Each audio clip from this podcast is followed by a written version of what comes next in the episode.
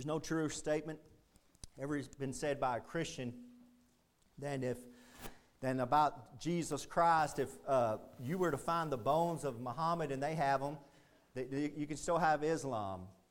Find the bones of Buddha and they have them, you can still be a Buddhist. But if you find the bones of Jesus Christ, our whole faith is fell apart. Because everything about our faith is based on the resurrection of Jesus Christ. It's based on Him giving that life-giving power. If some man comes along like Jesus Christ and says, I am the resurrection. That's what He said to Martha. I am the resurrection. I am the life. Well, if he goes in the grave, he better come back up, amen. When he came back up, I'm like, you know what? I think that guy right there that just came up out of the grave like that, he was in there for three days, he came up out of the grave, I think he might have the life. I think he might have the resurrection. That might be the guy I want to follow. That might be one I want to ask for eternal life. Look at Luke chapter twenty-four, verse thirteen. Look at verse thirteen. We'll start there at verse thirteen. And behold, two of them went that same day to a village called Emmaus, which was from Jerusalem about threescore furlongs, about seven and a half miles from Jerusalem. Now, the, Jesus Christ has already been crucified. Jesus Christ has already been buried. This is after the third day. This is after the third day. These two disciples are walking along, and they get to talking to each other about what's been going on in their life this last three and a half, four years since Jesus Christ showed up. Verse fourteen, and they talked together of all these things which had happened. And it came to pass that while they communed together and reasoned, reasoned, Jesus Himself drew near and went with them.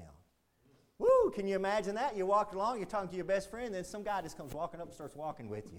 Like, hey, what are you doing? What, who is that? But notice they that, that but their eyes were holding that they should not know Him.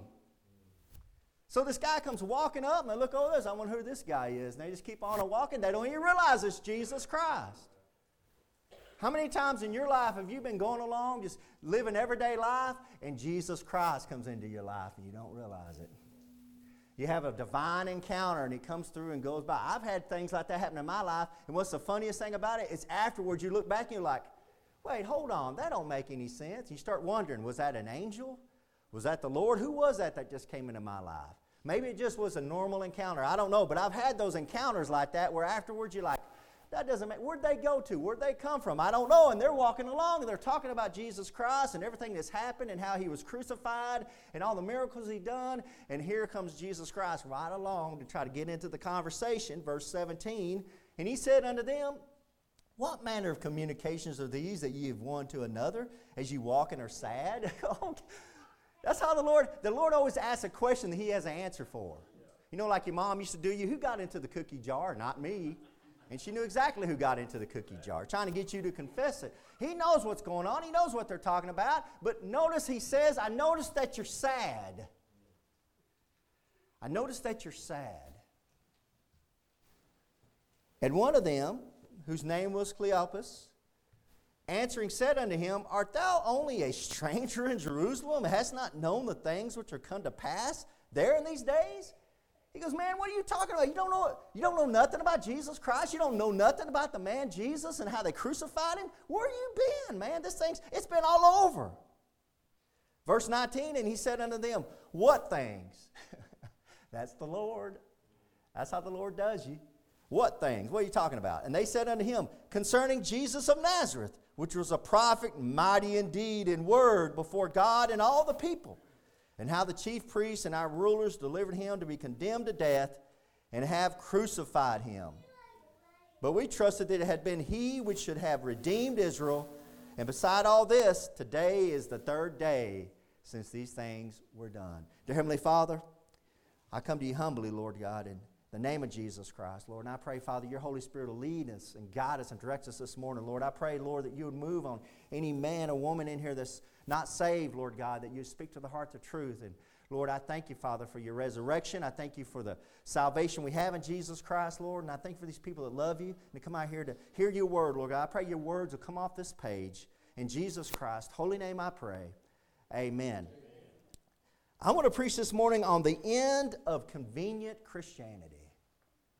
That's a long title, I know, but I want to preach this morning on the end, the end of convenient Christianity. Christianity. See, when these disciples are describing Jesus Christ, what they're describing is the greatest show on earth. Jesus Christ, when he showed up, he was the greatest show on earth. He was healing the blind. He was making the lame to walk. He was raising the people that were sick off their sick their, their beds when they were sick. Jesus Christ was doing all these th- things. He was obviously the greatest show on earth. And as they watched, they could see all this going on in front of their very eyes. And it was convenient to follow Jesus Christ. Everybody wanted to follow Jesus Christ. Everybody wanted a piece of Jesus Christ. The kings, the religious leaders, Pilate, they all wanted to meet Jesus Christ. He was a superstar. He was a, a modern-day movie star, a modern-day rock star. Everybody wanted to get close to him. They wanted just to touch him. They wanted to see this man that they had been hearing about. And it was very convenient to follow Jesus Christ. They seen him walking on water. They seen him calming the storm. They seen him doing all these things. Jesus Christ was followed by tens of thousands. At any moment, Jesus Christ had tens of thousands of people following him, trying to get near him, trying to press to get close to him. It was easy to follow Jesus Christ. It was very convenient because everybody else was following Jesus Christ. And then the day came that they mentioned there in verse twenty, and how the chief priests and our rulers delivered him to be condemned to death and have crucified him. It was easy to follow Jesus Christ. It was no, no, it was no big deal to follow Jesus Christ. It was convenient to follow Jesus Christ. And then the end of the convenience came. Because one day they woke up and they arrested their Savior. One day they woke up and they went into the garden, and the Lord says, hey, just stay, tarry here and pray. Something bad's about to happen. I need you to pray. And they were so comfortable around Jesus Christ. They were so not worried about what was going to happen in their lives that they w- literally went to sleep when he was begging them to pray. Can't you stay awake and pray with me? Pray with me. And they would just fall asleep. They were so comfortable because everything was convenient. Everything was easy. He was raising the dead.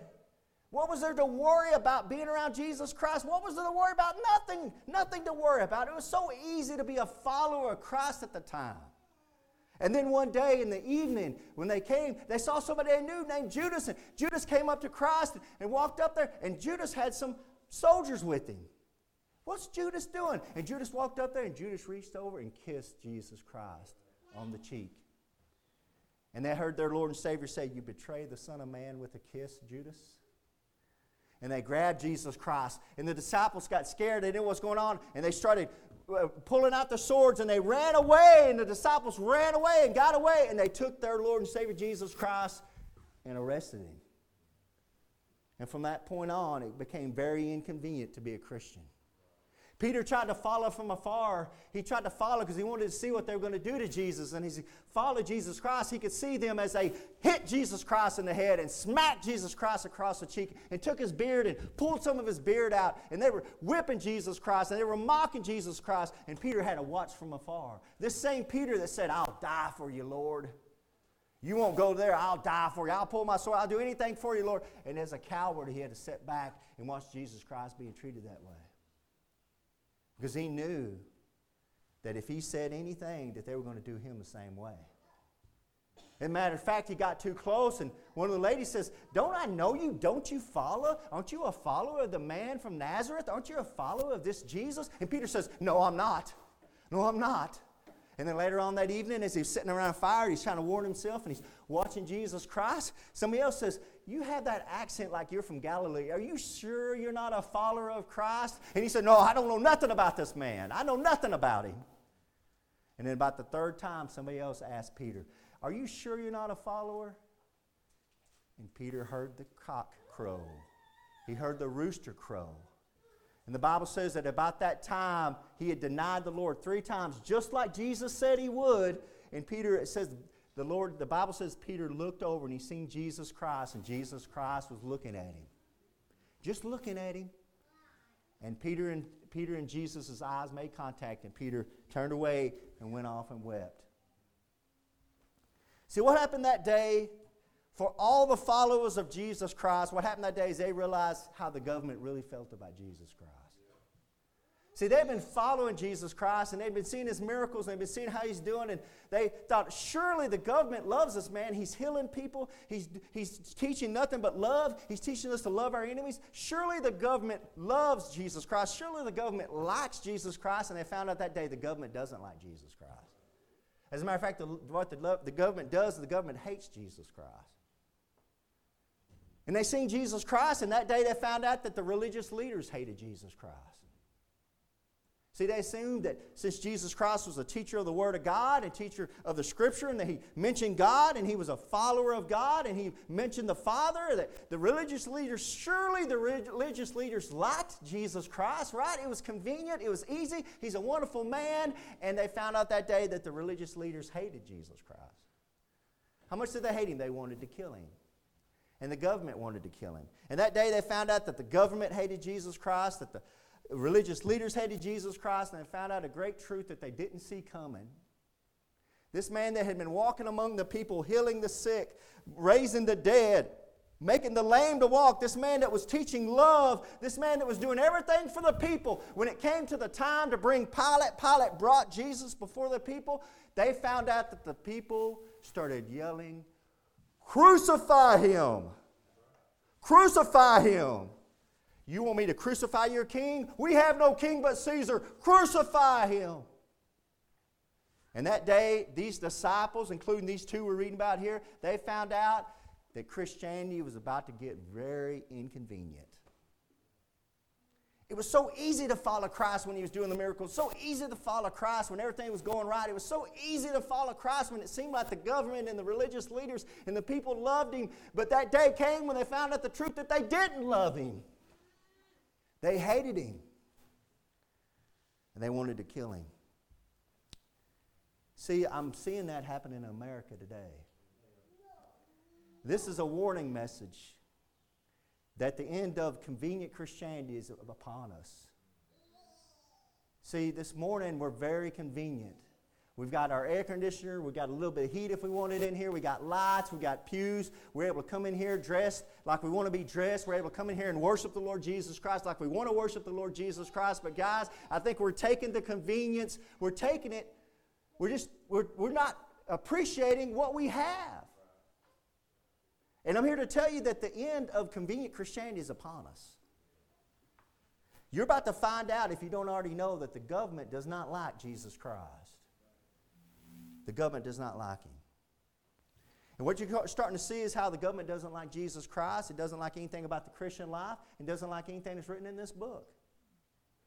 Do you realize everything you see Biden and uh, uh, Kamala Harris and the U S government, Congress, Senate, everything you see them promoting today as they promote transgenderism, as they promote the L G B T Q T, as they promote the hate and everything else they promote, everything they promote goes against this book. It goes against this book.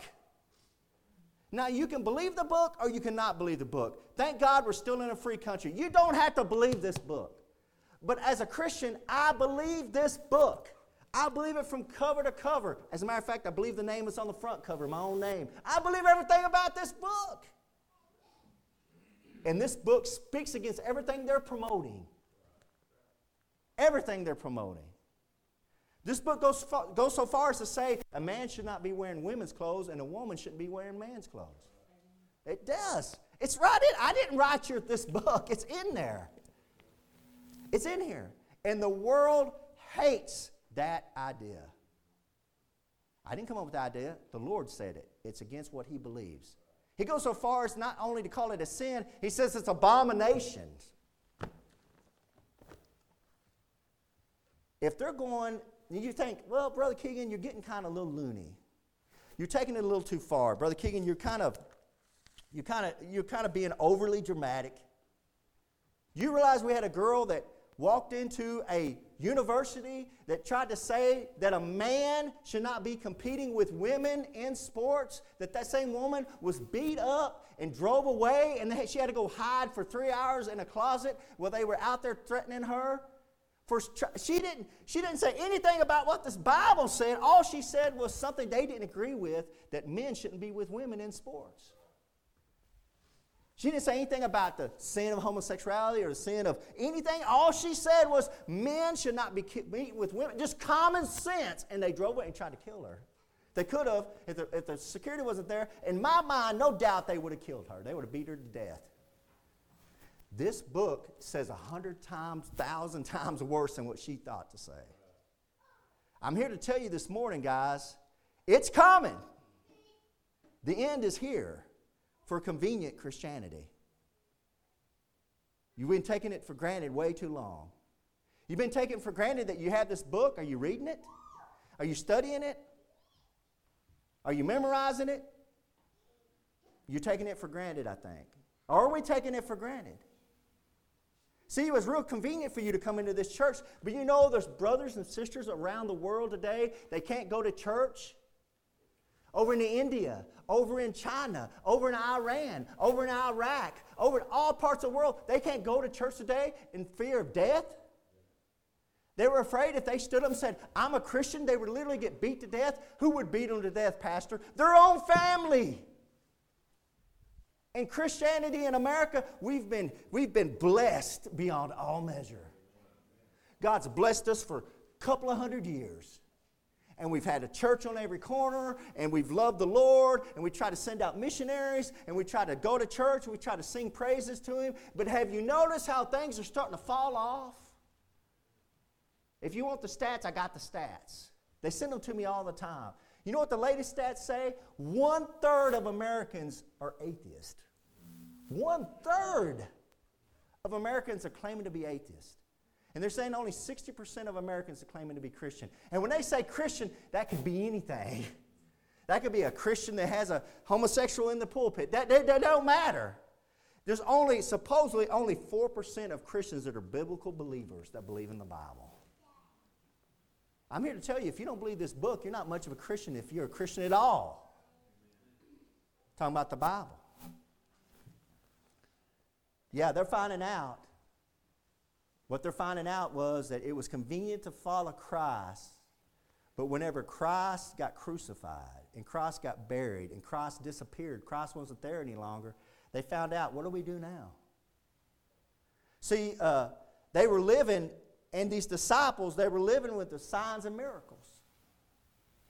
And I talked about that a little bit in Sunday school. They were living in signs and miracles. They were living in a time where there's Jesus and He's performing a miracle.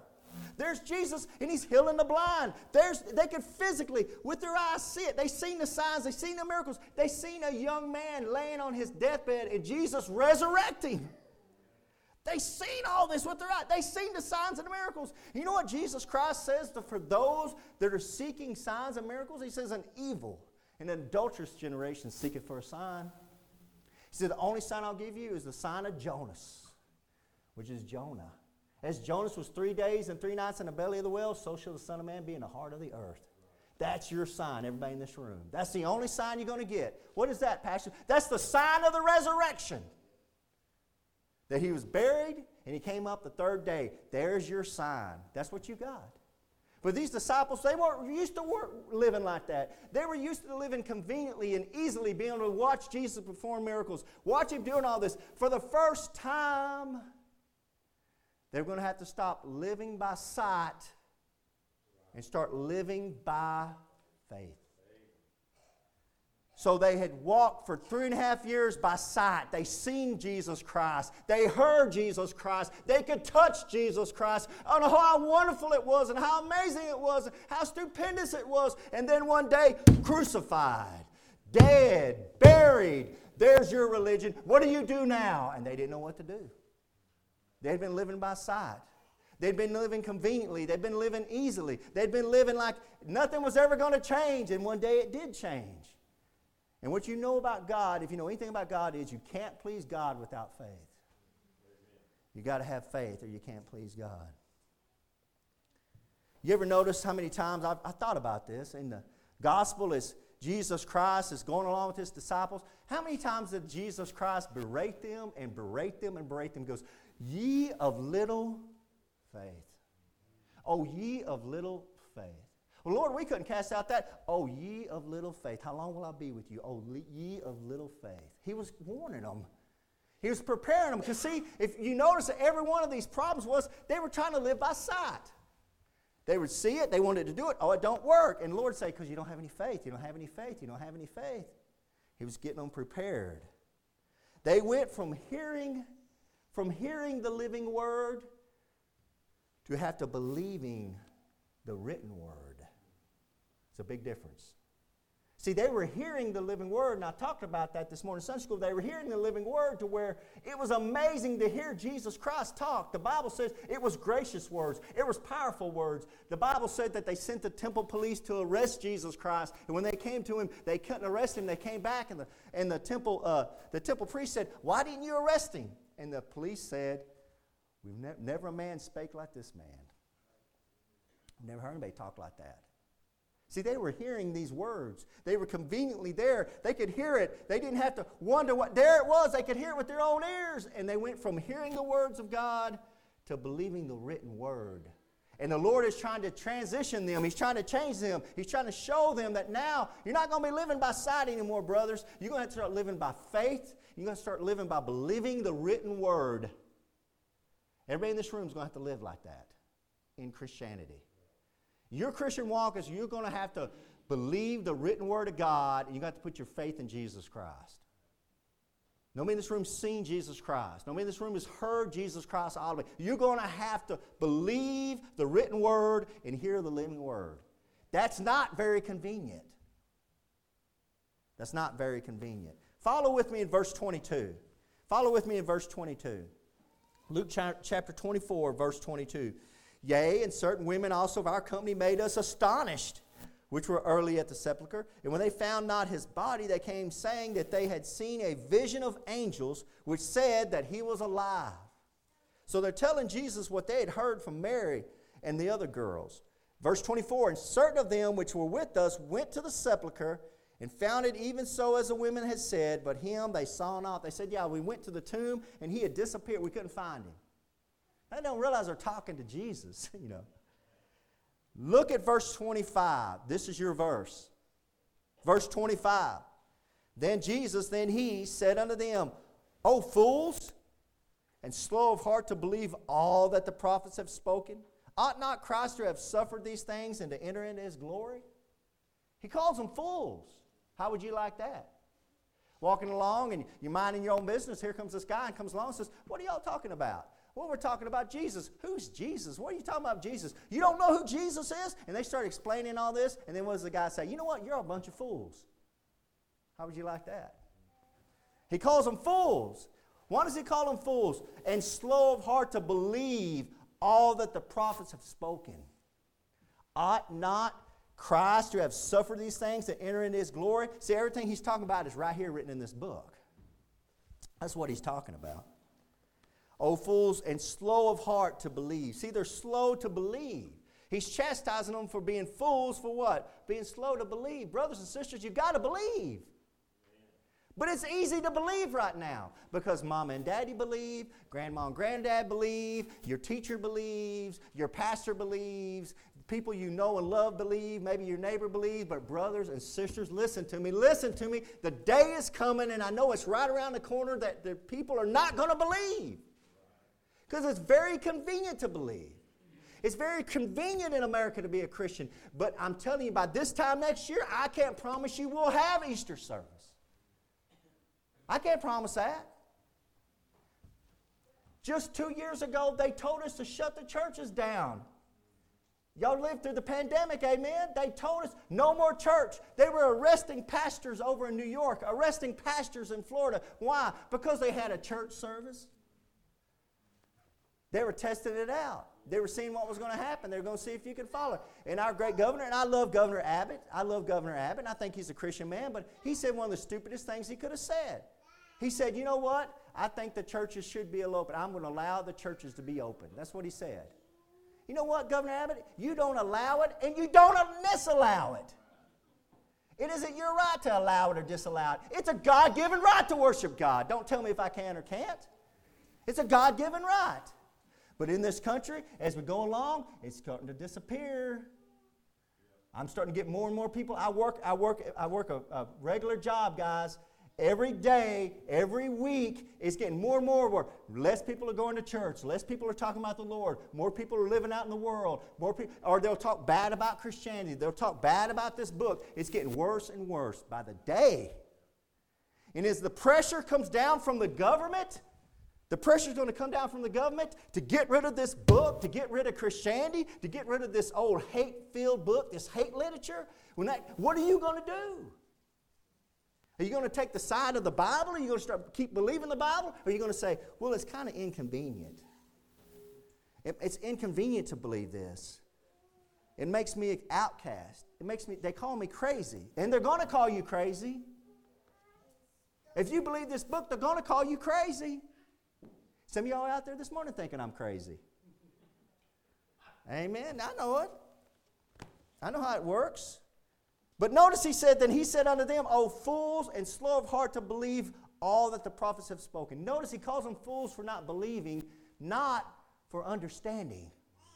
You don't have to understand everything that's in this book. I don't understand everything in this book. I'm never going to understand everything in this book. But the point is, it's slow to heart to believe. Slow heart to believe. Listen. You might be slow to pay your bills. You might be slow to mow your grass. You might be slow to wash your dishes. But whatever you do, don't you be slow to believe this book. You got it in your lap. Don't be slow to believe it, or Christ will call you a fool. Then he said to them, O fools, and slow of heart to believe all that the prophets have spoken. Ought not Christ to have suffered these things and to enter into his glory? And beginning at Moses and all the prophets, he expanded unto them in all the scriptures the things concerning himself. One of the greatest truths I found when I started studying my Bible is that Jesus Christ shows up in Genesis chapter one. And then he shows up in Genesis chapter two. And Jesus Christ shows up in Genesis chapter three. And he shows up all through the Bible. And before you're a Christian, you can read this and not see him. But when you're a Christian, you see Jesus Christ. You're like, hey, that's the Lord. That reminds that lamb that was that lamb at the Passover that was slain, and the blood was put on the door, and all you had to do is get in the door and you'll be saved. That sure does sound a whole lot like Jesus Christ. Peter, Peter, Peter went on to say, Jesus Christ is our Passover lamb. It's all in there, brothers and sisters. And Christ, can you imagine that? From the beginning at Moses and all the prophets, he expanded unto them all the scriptures, the things concerning himself. Can you imagine Jesus Christ getting up, getting up and doing a Bible study on himself through the Scriptures? Man, you don't talk about taking a lot of notes, amen? Take, you know, how do you, why do you believe this Bible's true and not just written by men? Because, of, number one, the reason why I believe this book and that, that it's not written just by men is, number one, prophecy. This Bible tells you what's going to happen before it happens. Not just by fifty years. We're not talking about, oh, fifty years from now. We're talking about hundreds of years it prophesies and comes true. Thousands of years. If you look at the book of Revelation, you look at the book of Revelation, especially in Revelation chapter thirteen, you would think you were reading a modern day newspaper. As you see the one, one world government come in, one world currency, getting away from it, you're seeing all this. It, it, Revelation thirteen is coming alive before our very eyes. The main reason I believe this book to be written by God and not by men is the prophecy. Here's a second reason. This is a different reason maybe you never heard before, but this is the reason why I believe this book wasn't written by men, because it doesn't say anything good about man. It talks bad about Abraham. It talks bad about Moses. It talks bad about Isaac. It talks bad about Jacob. It talks bad about David. Really bad about David, amen. David was a murderer and adulterer. That's Jesus Christ's granddad. It talks bad about everybody. The only one I can find in the Bible that doesn't say something bad about is these three men. Of course, Jesus Christ, Joseph, and Daniel. Now, Daniel accepted worship, so we can knock him out. But Joseph and Jesus Christ are the only two I can't find it in my Bible that says anything bad about Joseph. Do you know that Joseph is the greatest type of Jesus Christ in the Bible? That might be the reason why there's nothing said bad about him in your book. Look at verse twenty-eight. And they drew nigh to the village whither they went, and he made as though he would have gone further. He made as though he would have gone further. Jesus Christ wants you to want him. Jesus Christ is a gentleman. He's not just going to barge into the door of your heart. He can. He, what's going on here is they're walking along. They're about to stop at their house, and Jesus keeps on walking like he's just going to keep on going. He made as though he would have gone further. But they constrained him, saying, Abide with us, abide with us, for it is toward evening, and the day is far spent. He went in to tarry with them. He said, Come on in here, come in here. And they went in, uh, he went in with them. Verse thirty, and it came to pass, as he sat at meat with them, he took bread and blessed it, and brake and gave to them. So he blesses it, breaks the bread, and look at this, verse thirty-one. And their eyes were opened, and they knew him, and he vanished out of their sight. Wow. Well, you're sitting there, and the guy says, Lord, I pray, Father, bless this food, the nurse, our body, it breaks up, and he just, boop, it disappears. You're like, uh-oh. Did you see that? Yeah, right before he disappeared, that was Jesus. That was Jesus. What did they, what did they answer that? Look at verse thirty-two. And they said one to another, Did not our heart burn within us while he talked with us by the way, and while he opened to us the Scripture? Mm. I've had that happen to me. I've been reading this book, and my heart just starts burning. I get call it heartburn, amen? Burn, our hearts start burning, heartburn. Heartburn within us. Did not our heart burn within us while he talked with us by the way, and while he opened to us the Scriptures? See, it's going to take the Lord open the Scriptures to you and for him to start working on your heart. Are you getting heartburn this morning? Have you been listening to the Scripture? You've been reading the Scripture with me, and the Lord starts dealing with your heart. You got a funny feeling in your heart, you're getting kind of butterflies. You start thinking, well, I don't know. I don't. That's the Lord dealing with you. That's the moving of the Holy Spirit. And I'm not trying to get you to do something you shouldn't do, but if you're not saved, you need to get saved. The time is short. It's time for us to wake up. I don't know how much longer we have, brothers and sisters. We're going to be forced to pick a side. We'll have to pick either the side of Jesus Christ or pick the side of the world.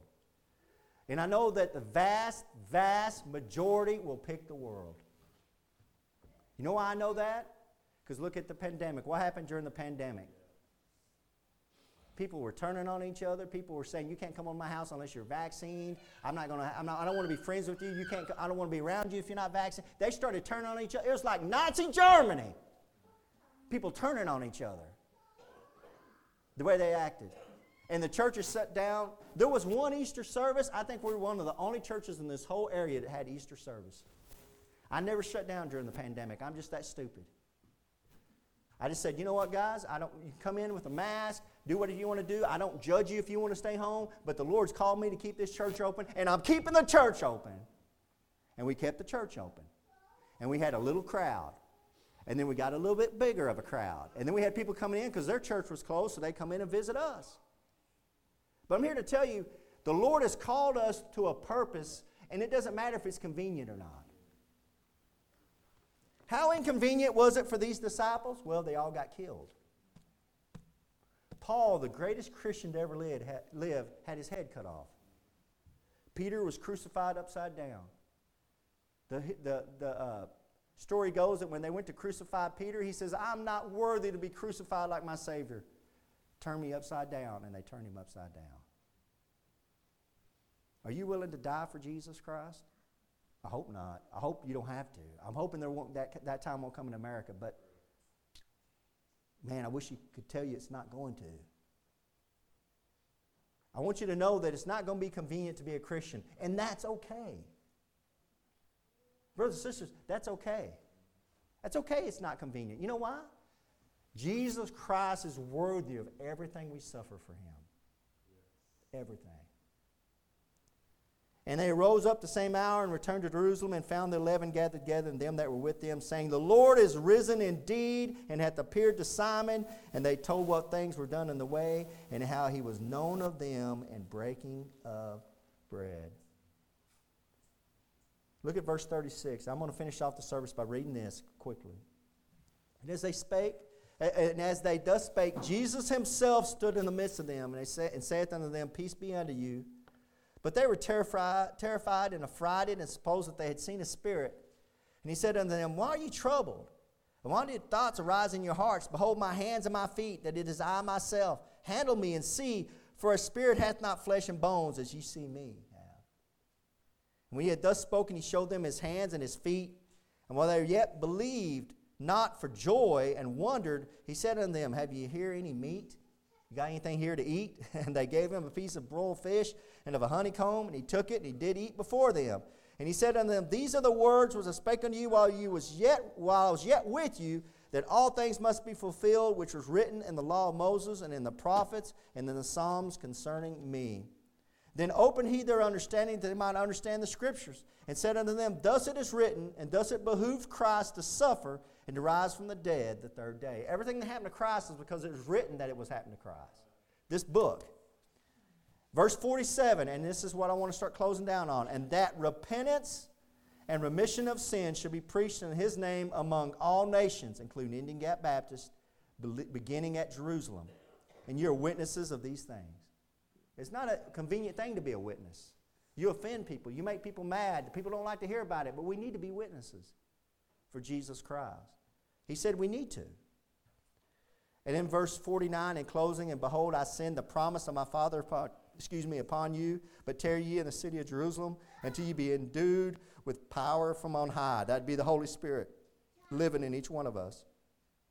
That happened at Pentecost. And he led them out as far as to Bethany, and he lifted up his hands and blessed them. And it came to pass, while he blessed them, he was departed, he was parted from them and carried up into heaven. And they worshipped him and returned to Jerusalem with great joy, and were continually in the temple, praising and blessing God. Amen. If you don't know Jesus Christ as your Lord and Savior, I want to ask you a question. Why not? He's the best thing going. We're all going to die, and we're all going to have to stand before God in the judgment. If you want to die and stand before God with Jesus Christ at your right hand, sinless, with Jesus Christ as your lawyer, you can take that. He'll, he's offering it to you this morning. But if you want to die and try to answer to God for your sins your own way, well, then good luck to you. It's a free country. We can do what we want to do. But I beg and plead with you, as we give an invitation, you'll take Jesus Christ as your Lord and Savior. Hello friends, this is Pastor Keegan Hall of Indian Gap Baptist Church of Indian Gap, Texas. If you'd like to contact us, you can do it at indian gap baptist dot com. On the internet, it's indian gap baptist dot com. But I have a question for you. If you died tonight, do you know if you would go to heaven? You know, if you're not sure, let me show you a few verses out of the Bible so you can know if you have eternal life. The Bible says in First John chapter five, verse thirteen, These things have I written unto you that believe on the name of the Son of God, that you may know that you have eternal life, and that you may believe on the name of the Son of God. So that verse tells us there that you can know you have eternal life. And I want to show you how you can know that. Jesus Christ talked in John chapter three, verse sixteen, and most people have heard this verse. For God so loved the world that he gave his only begotten Son, that whosoever believeth in him should not perish, but have everlasting life. Now, that's an amazing verse, of course, talking about how God gave Jesus Christ as a gift to the world. But verse seventeen and eighteen, he went on to say something interesting. For God sent not his Son into the world to condemn the world, but that the world through him might be saved. So the whole reason Jesus Christ came into this world was to save you, and to save me and you. But in verse eighteen, he says something that's amazing. He says that he that believeth on him is not condemned. He's stressing a faith. It's putting your faith into Jesus Christ. But he says there in verse eighteen, But he that believeth not is condemned already, because he hath not believed in the name of the only begotten Son of God. So he says you're condemned already if you haven't believed in Jesus Christ. It's not like you're going to go to heaven and you're going to stand before God and you're going to have God put your good deeds on the scale and your bad deeds on, on the other side of the scale, and he's going to weigh it. And if you've been a good enough person down on this earth, that he'll let you into heaven. It doesn't work that way. Jesus Christ is real explicit here to say that you're condemned already. You need a Savior right now. The same chapter down in verse thirty-six, it says, He that believeth on the Son hath everlasting life. It goes back to a believe, putting your faith in Jesus Christ as your Lord and Savior. But the verse continues, And he that believeth not the Son shall not see life, but the wrath of God abideth on him. See, it's going on right now. You need a Savior right now. You need to be saved from a devil's hell. Paul sums it up real good here in Romans chapter ten, verse nine, that if thou shalt confess with thy mouth the Lord Jesus, and shalt believe in thine heart that God hath raised him from the dead, thou shalt be saved. It's putting your faith in Jesus Christ from the heart. For with the heart man believeth unto righteousness, And then with the mouth, confession is made unto salvation. It's very important to confess Jesus Christ because the mouth shows where the heart's at. And in verse thirteen, he sums it up, for whosoever shall call upon the name of the Lord shall be saved. So friends, as simple as just bowing your head and saying a prayer, something like this. Lord, I know I'm a sinner. I know you died on the cross for my sins. I believe you can came up from the grave and are alive right now listening to me. I invite you into my heart to save me. Please save me, Lord Jesus. Amen. If you prayed something similar to that, we'd love to hear from you. You can contact us at indian gap baptist dot com. And God bless you, and until next time. Cast in all your care upon Him.